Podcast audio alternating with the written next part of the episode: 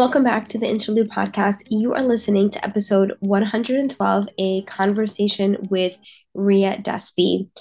I am really excited to bring you this conversation. One of the things that I am very passionate about talking about is survivorship and life after cancer, and how that often is sometimes harder than active treatment. Ria today joins me on the podcast to talk about all of these topics. She is a stage one breast cancer survivor. She was diagnosed in 2018. She underwent chemotherapy. She underwent mastectomy, initially with an implant that later got infected and had to be removed. And ultimately, she chose not to have the implant replaced. Talks about what life has been like with and unilateral mastectomy without reconstruction. She's also on endocrine therapy and shares her experiences with the medications.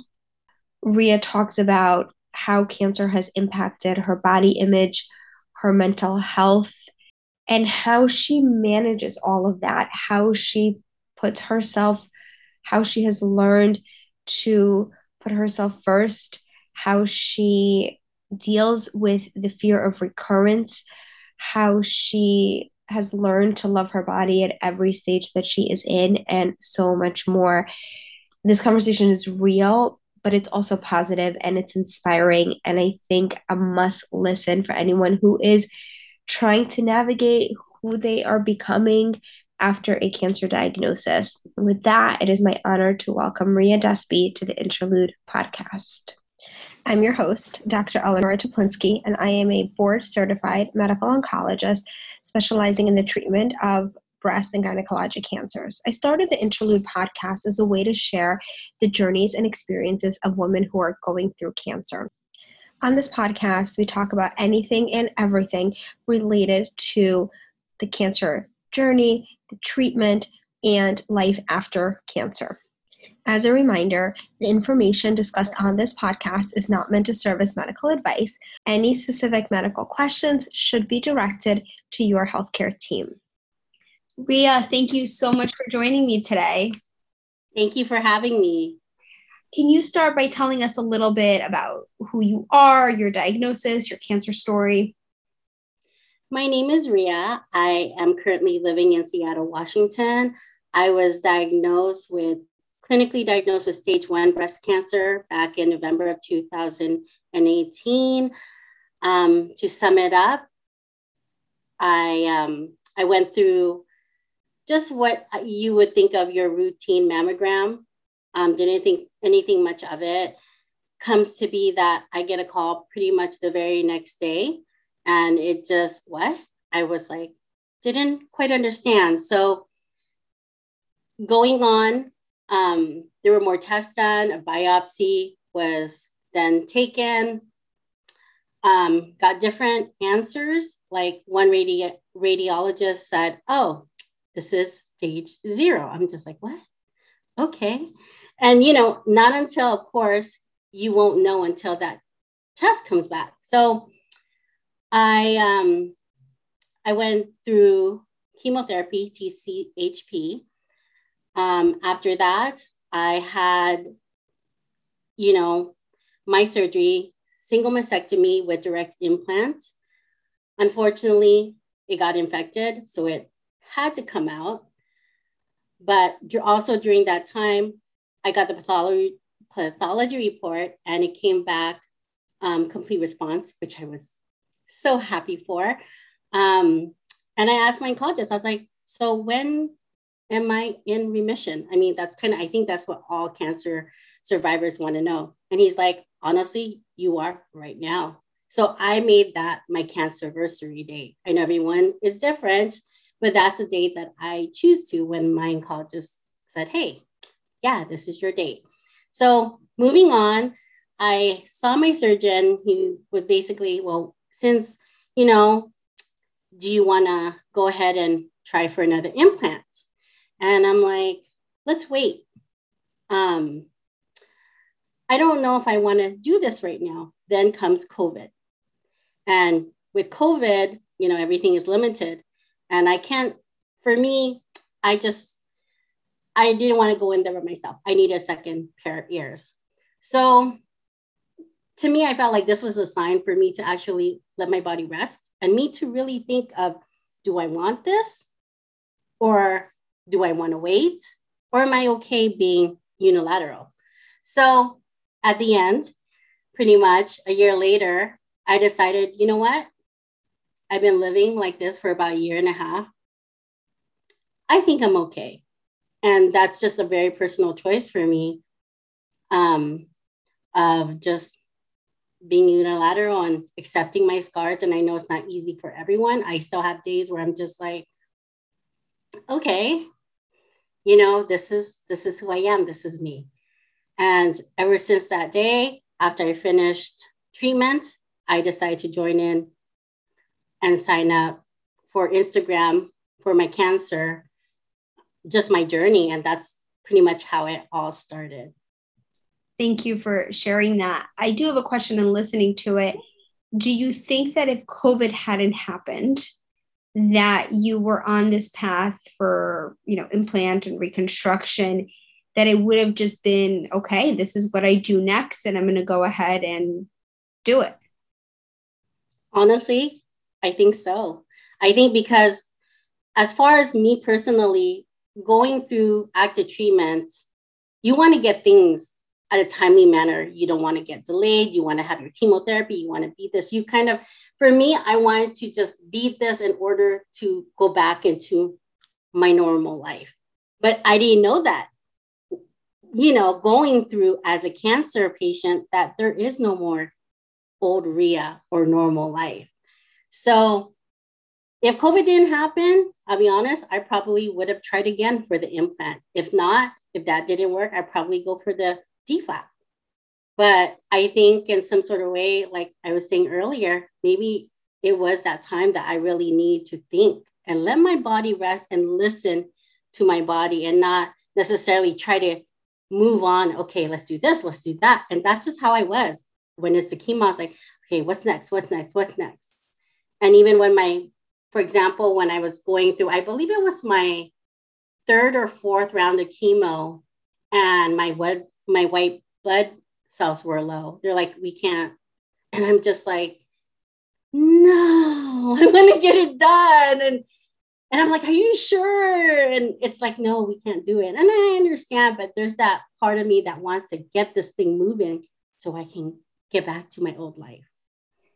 And after finishing treatment, you're right. I mean, everyone wants to say, okay, how quickly can I be done with this, right? So I can get back to normal. And you and you then quickly find out, well, there is no kind of getting back to normal. There's a whole new person that you've become. And so can you talk about what that transition was like for you and how you started to handle that? Um, I will tell you the very first year was really hard. I mean, it's I felt that once I was done, where where do I go? What do I do? I mean, even going signing up into the cancer community, you're new, you know, you're just watching people and you're listening to, you know, podcasts or reading stories. But it was just, it was really hard. And I think everything built up as far as emotions after active treatment was done. So I feel like in active treatment, I was this warrior. I was warrior to fight, do what I have to do to do it. Then when active treatment is done, you're just like, okay, then what? And trying to put myself back into who I was before, it it was impossible. Because reality is is we all know that cancer is life altering. It changes you. No matter whether you're ready or whether you're not, it just it changes you as a person. And during that first year, I remember reaching out. I was Googling and looking for support somewhere. And I've I found I like cancer support and I found survivingbreastcancer.org. And I was able to speak to Laura, which is the founder. And till this day, I am so like grateful for that phone call. It was a one hour phone call. I re- pretty much told her I just finished my mastectomy, um, done with treatment. I don't know what to do. And her being a survivor and her sharing her story with me and everything, pretty much what I need to hear, and just some sort of hope came from her. And like, I'm so thankful for that. And that's just kind of that built my headspace as like, okay, if Laura can do this, if Laura can survive this, I can too. I and you know, I was offered also support um, groups at my hospital, but I wasn't ready for that. Um, so little by little, pretty much the first year was just being okay with who I have become. There were a lot of emotions, um, mental breakdowns of when I look into the mirror, it's a person I I don't recognize.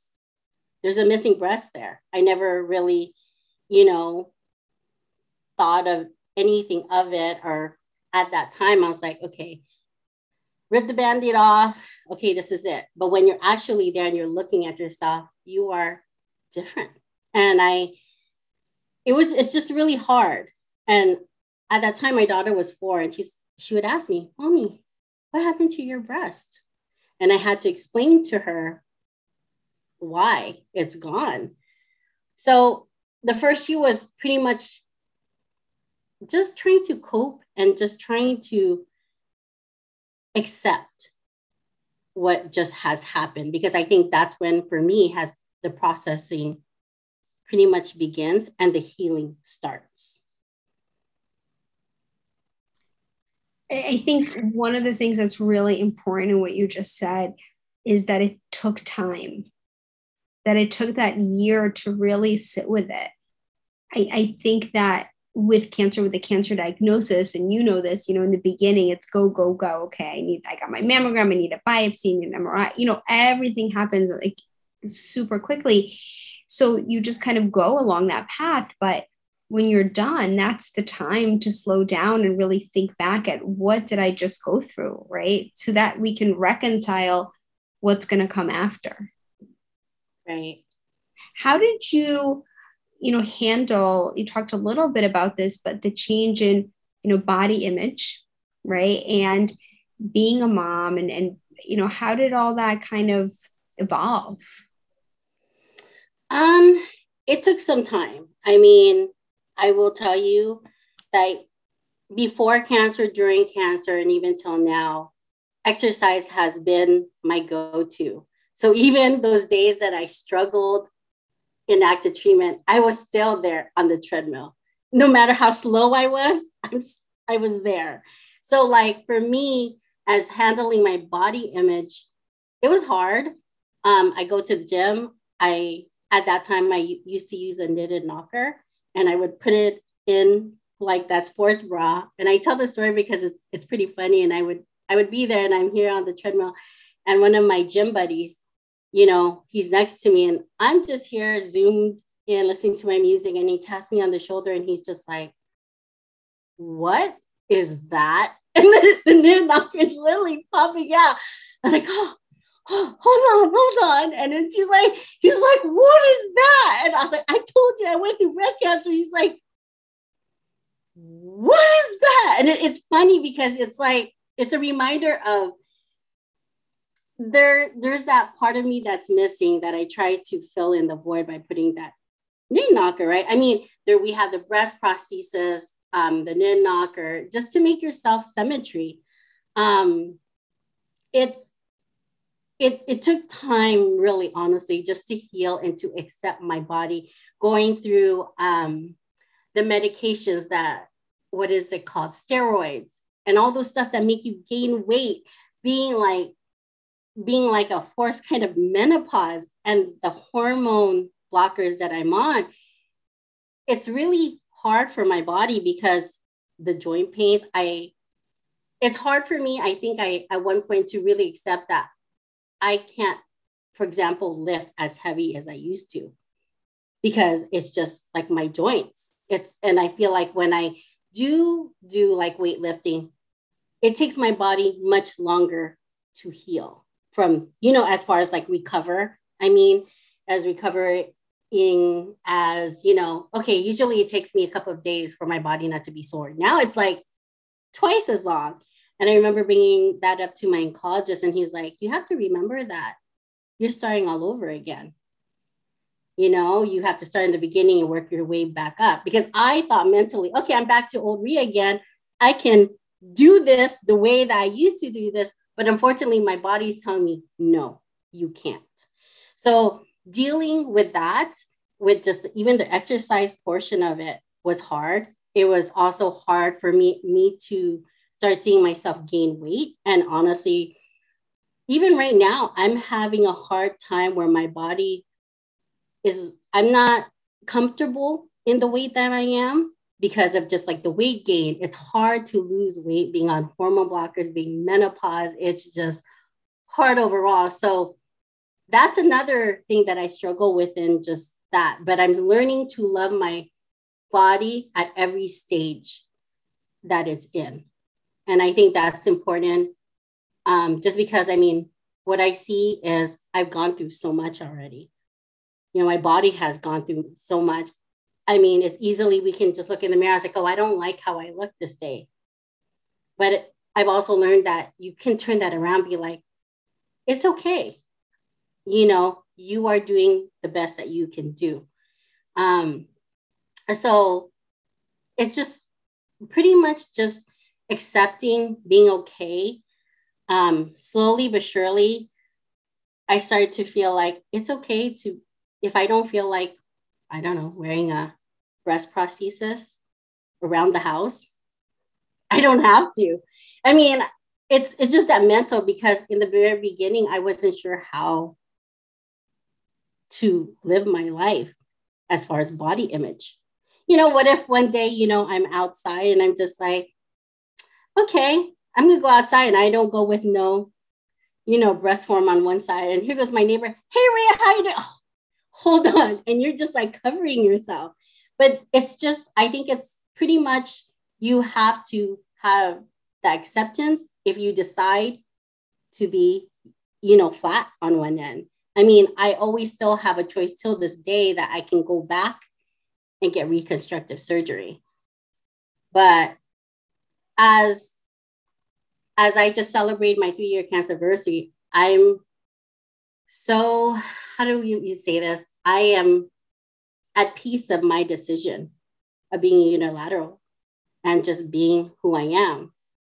I I'm I'm to this point where it, I think I'm still healing in that point because I, everyone has good and bad days, but I'm not as insecure with just being unilateral. It is what it is, you know? I think that's really, really helpful information. One of the things that I get a lot of questions about is exercise and modifying after surgery and then kind of later on while you're on endocrine therapy in menopause. So, what can you share some kind of practical tips about all of a sudden, you know, you can't lift as heavy as you used to. Maybe you're not running as fast as you were. What has helped you get back? What kind of steps did you take to start, you know, maybe picking up some of those heavier weights again? Um, what I've learned to do is I make sure to stretch in the morning, right when I first wake up. I take one of those, um, I think it's those exercise rollers, the one with mm-hmm. the detailed indentations, and I make sure that I, you know, roll my legs on there, my body stretch, and it really does help with my joint pains. Um, and just like when I get to the gym, I would pretty much take that extra time to really, you know, stretch anything I could do to loosen up those joints. Because I noticed that if I don't do that, I pay for it you know, as far as like after the workout the next day. But if if I go ahead and make sure I stretch when I first wake up and I stretch, you know, during the exercise and after, I know it's a task. I know it's an extra thing that we probably don't want to do. You want to get into the gym, get there, get your workout and go. But if you take those net, those really just small steps, I mean, two minutes, two to five minutes before you work out and two to five minutes after, it does make a difference of how your body is because you really want to loosen up those kind of stiff kind of muscles or joints. You just have to because if not, it's for me, I pay for it the next day. Do you find that your joint pain and your ability to exercise is impacted by other things? So sleep or stress or diet, nutrition, any of those factors? Um, the stress, there is just stress in in life. And I've also learned to try to deal with that. And for me, it's finding ways to relieve the stress. Yes, exercise is part of my stress reliever, but also I journal. That's just a way for me to maybe put my thoughts in. Um, and then I also have a therapist. I found a therapist that, you know, that really works with me. Um, all of that. And then as far as sleep, it's on and off. Sometimes I feel like my head is thinking with all these ideas or whatever that's going through my mind at the end of the night. So sometimes I would take CBD drops to just help me relax. And I try to take that probably an hour or two before I go to bed to just kind of relax my body. But as far as that, I mean, it's, I think we all just kind of learn how to process things or what our body is saying. And it's really important to listen to what it's saying in case of just like, hey, I need you to rest. Because before I used to go, go, go. And I'm like, then I'm to the point, I was like, okay, my body's telling me it's time to rest today. It's time to rest. So it, it's, you're just learning. It's, I guess what you could say is just like life after cancer is more of, it's a different, it's a different you but you also have to learn the different you also has limitations you know that it can't necessarily do what it used to be because your body just went through chemotherapy. It just went through a surgery. Your body is still trying to recover from everything. And also you know depending on what medication. So i take hormone blockers. I like i will tell you eleanor I had a little bit of time of what I call freedom because I had to be off of hormone blockers for a little bit. And I felt the best because I'm like, oh my God, I go, I don't feel any joint pains. And I'm like, my my energy is up and my mood is so good. I was like, hallelujah, look at this. And then my oncologist like, okay, we're gonna put you back. I was like, you just took away my freedom. And then he was just laughing. But that's what it is. And I was like, I got that taste of freedom. But so I, I have, know that.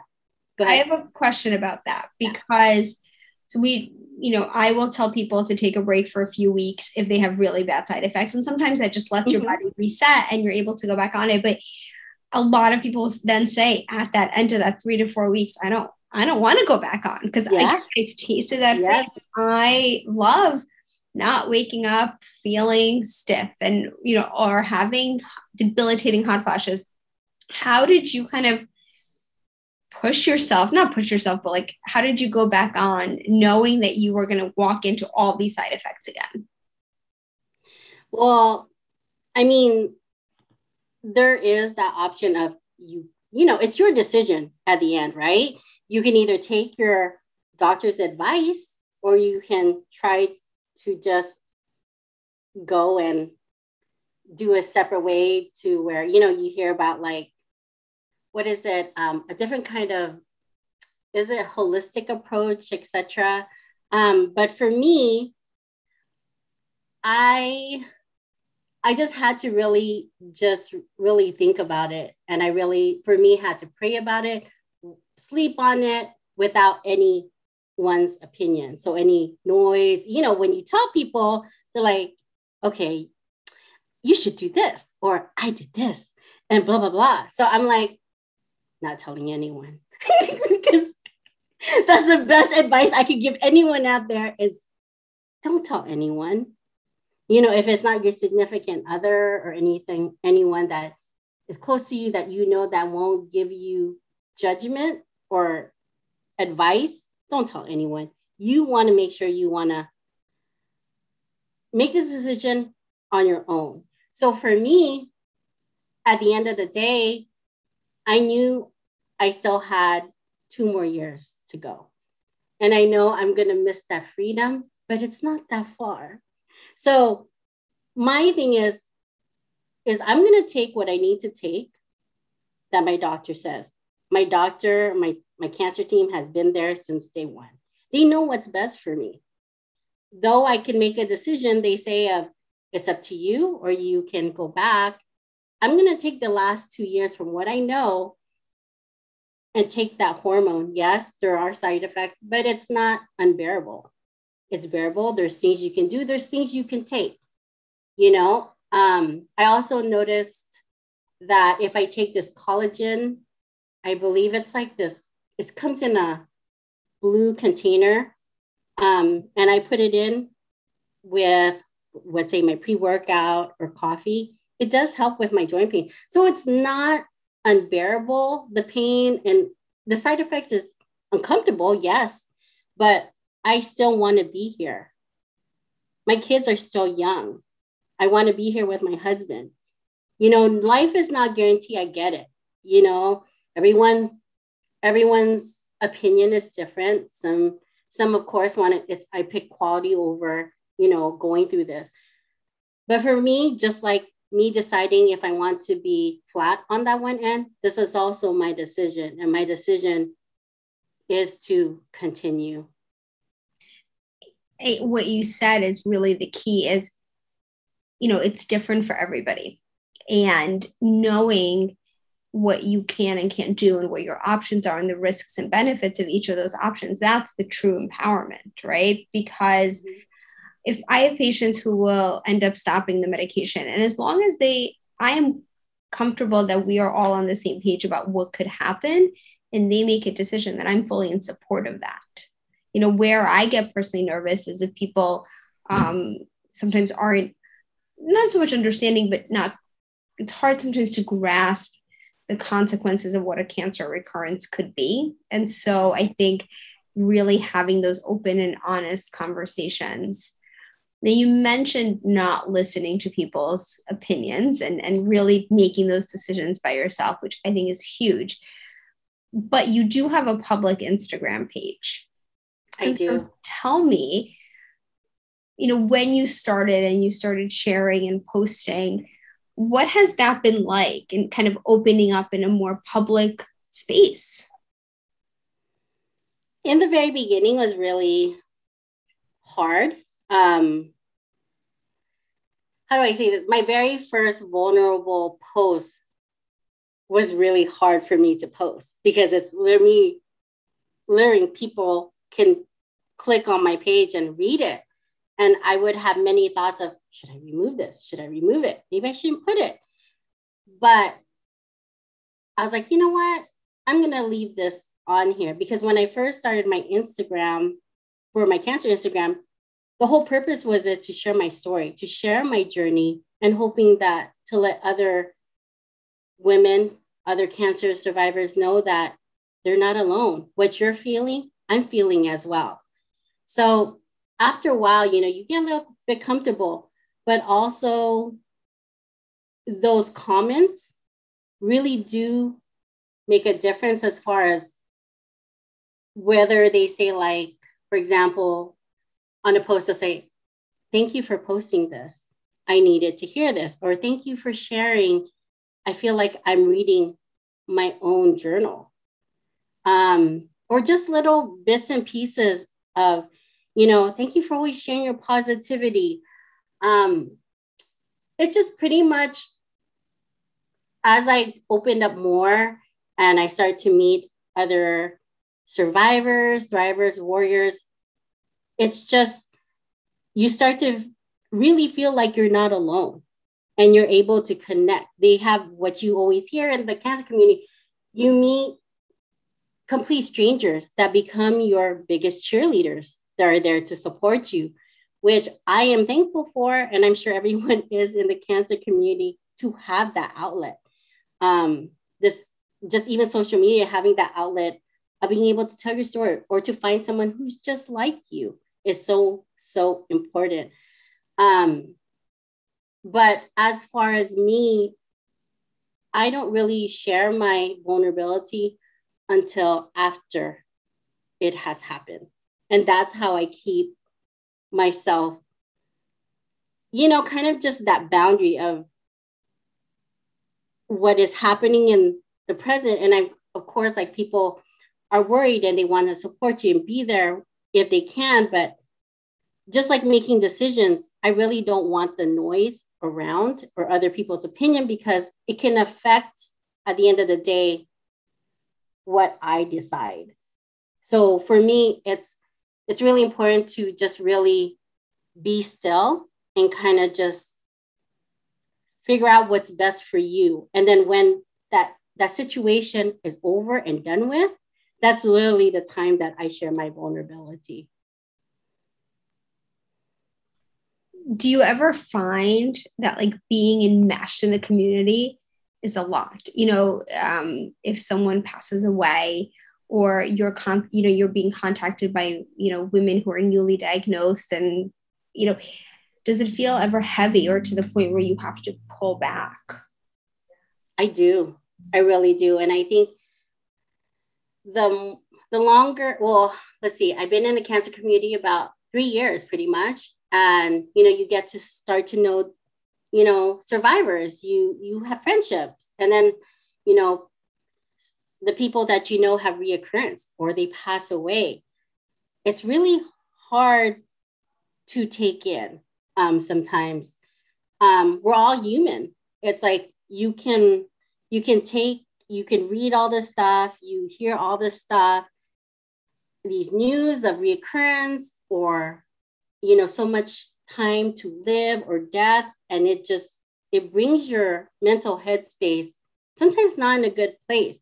But i also know like with talk is cheap kelly she points out you know their story is not your story which is it's great. But also too it's it's hard not to care you know? Um and so i've noticed for me especially this year one thing that i've learned about myself this year is that i have to think about myself that i need if i need to take away and take a break from instagram i'm going to take a break.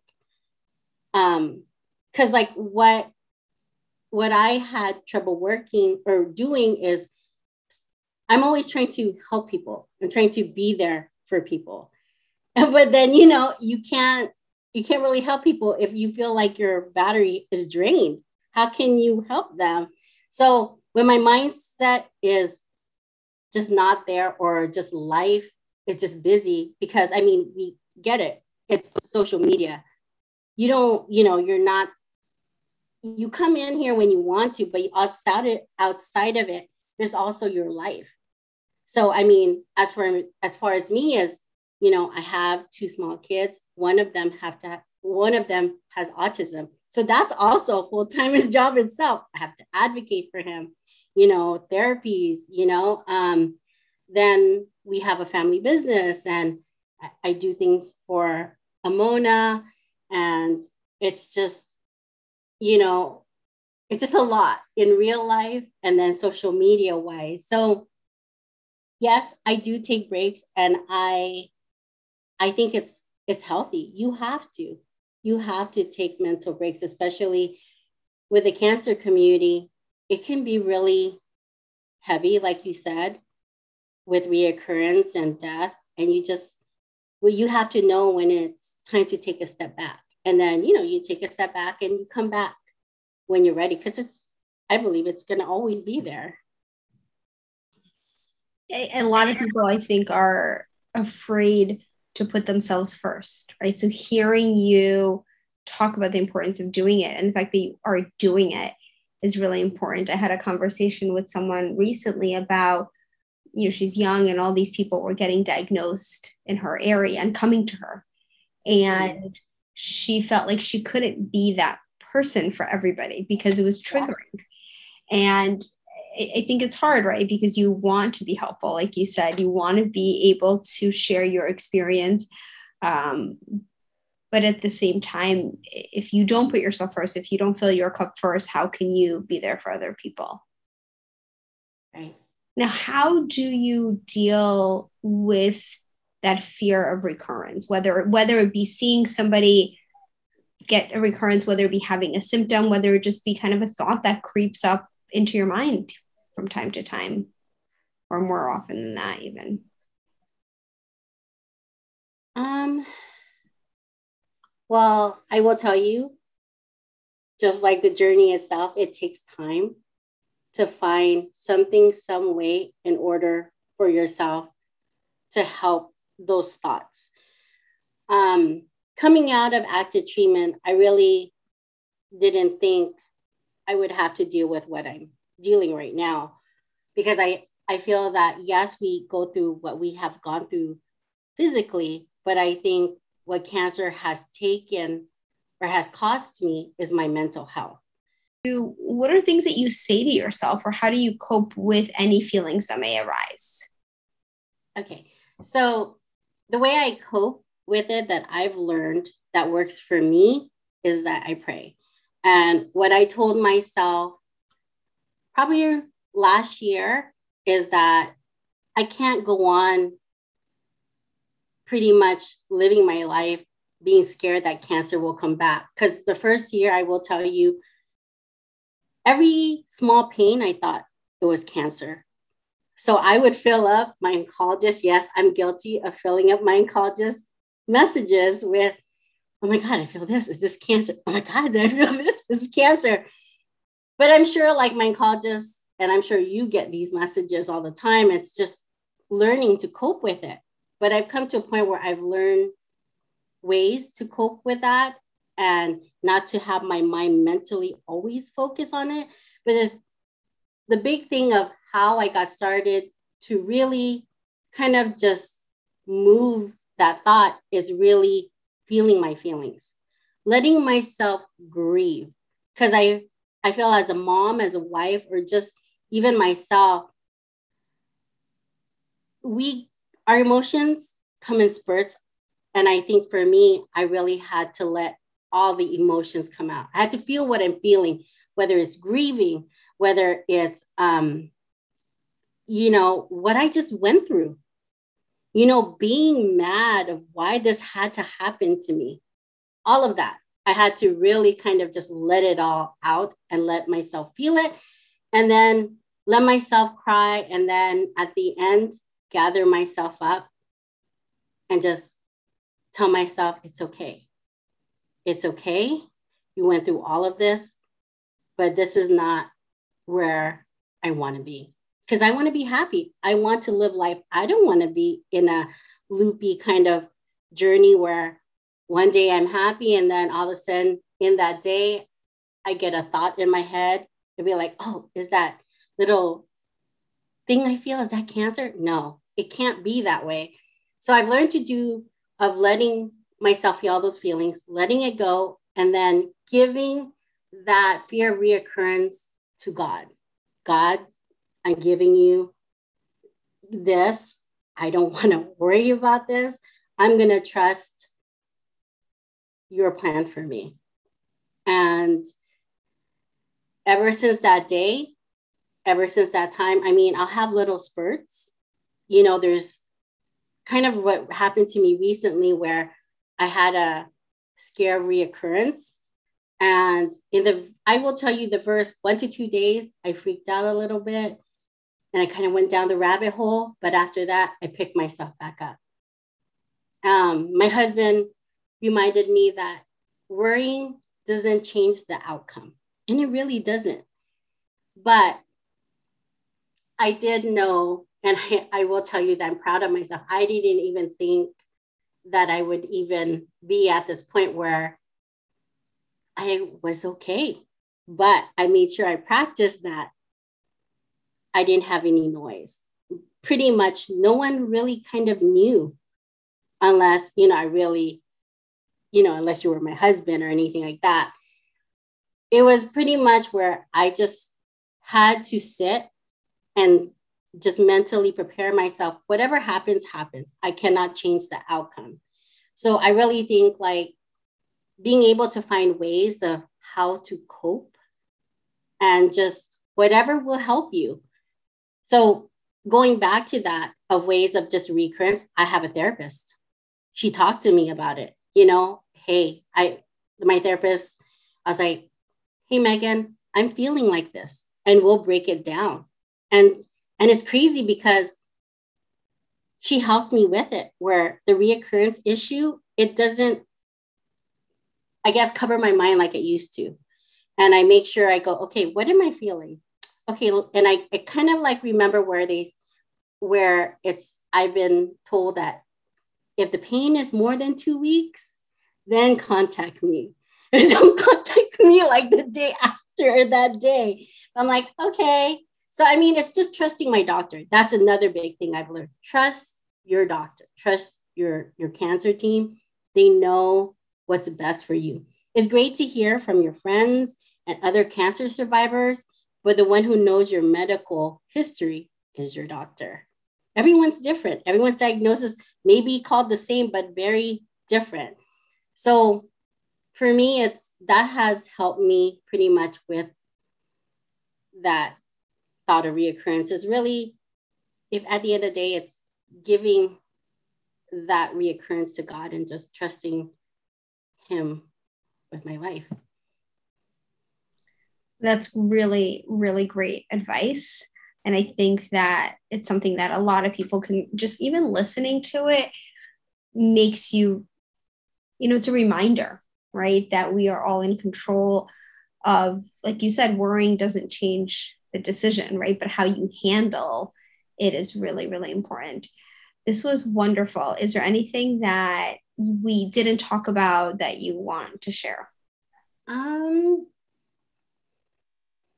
I do want to share what we call like the gift of cancer. I know as far as cancer, it's it's a really, you know, it's a trauma.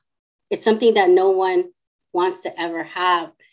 But I'll be honest, if it wasn't for cancer, I wouldn't be who I am today. I wouldn't have a public Instagram. I wouldn't share vulnerability. I wouldn't be as transparent and real like I am today. Um, if I didn't go through what I went through with cancer and share my story within the cancer community, I wouldn't meet these amazing cancer survivors. Um, I wouldn't connect with organizations like survivingbreastcancer.org or um, Strong or even you know, working for Amoena. I mean, and then being an ambassador for I Had Cancer, all of these great opportunities. It's yes, there is that cancer part of going through that, but there is the gift of cancer, the gift of cancer of it really has molded me to the person that I am now, um, helping people, impacting speaking and doing like these podcasts with you. If it wasn't, I, I mean, I wouldn't want to wish cancer on anyone. And honestly, if I didn't have a choice, I wouldn't want cancer. But if I, I feel like going back to what we talked about is either you can remain sad and live in that dark spot of your journey, or you can move forward and be happy and thrive after cancer. So I think like it's so important just for me to share life after cancer because it's not a straight line. It's just one day you you feel like you're on top of the world and you feel like you can do it and you feel like you're Wonder Woman or whatever and then the next day you're like today is a hard day. I'm in my feelings. So I mean I just feel like we share a lot in the cancer community you know, the really hard times, but there's also space to share. There are the really good times, you know, and also the vulnerability is really nice to, to read or to watch or whatnot, because you can find someone who's literally going, you know, do, mm-hmm. you know, going through some yeah. things just like yourself. I think yeah. that um, you know, from what I've seen on social media, the Instagram accounts or the other social media platform accounts of cancer survivors or thrivers, people living with cancer, mm-hmm. are some of the most real and authentic that exist. You know, I think there's yeah. very little extraneous noise. I mean, it's they're just raw and vulnerable in a way, in in in such a way that I think helps other people heal and process and grieve and celebrate and all of the emotions. Yeah. I think it's it's crazy how it how this whole community works. I mean, but I will say you do have to take your breaks. It's yeah. a lot to take in, especially like just having to be there and how to just put yourself out there. It's it's really hard because at the end of the day, I think people tend to forget we're human. So yes, we can help you in sharing our story, but at the end of the day, we're also cancer survivors just like you, trying to work on ourselves mentally. So, like for me, my that space is, I guess what I can say is, you know, putting my content out there has helped me heal. Mm-hmm. Um, because that's what I've learned too is sharing my vulnerability has helped me heal the healing process. So it's just that and just everything itself. I try everything in order to find what works for me. And for everyone, it could be something else, but there's nothing wrong with trying because it might work for you. So, I mean, pretty much that's about I wanted to share. I'm not sure if there's anything else you wanted to. No, I think this was um, this was really really wonderful. Where can people connect with you? Speaking of connections, you can find me at This Girls Is Thriving on Instagram. Perfect. Ria, thank you so much for joining me. You're welcome. And thank you for having me on here. Thank you all for listening to this conversation with Ria. I really enjoyed this episode. And I think one of the things that she said that really kind of stuck out for me was when she said to tell yourself that you are doing the best you can. And I think this is more than just cancer. I think there's so much pressure that we put on ourselves. And I see this all the time with my patients who are struggling after cancer diagnosis and after active treatment to kind of get back to who they think they want to be and who, to get back to who they were. And it takes time, it takes patience, and just telling yourself that I am doing the best that I can every day is really, really important. And I hope that you tell yourself that today because you are and you deserve to hear it. You can find Ria if you'd love to connect with her, and I hope you do. And I urge you to follow her at This Girl is Thriving. I love that Instagram handle. You can find me at Dr. Toplinsky on Instagram, Facebook, or Twitter. If you enjoy the Interlude podcast, I am always grateful if you can take a moment to leave a rating and review over on Apple Podcasts, as that helps me to grow the show and to bring it to new listeners. Thank you again for listening, and I will see you soon.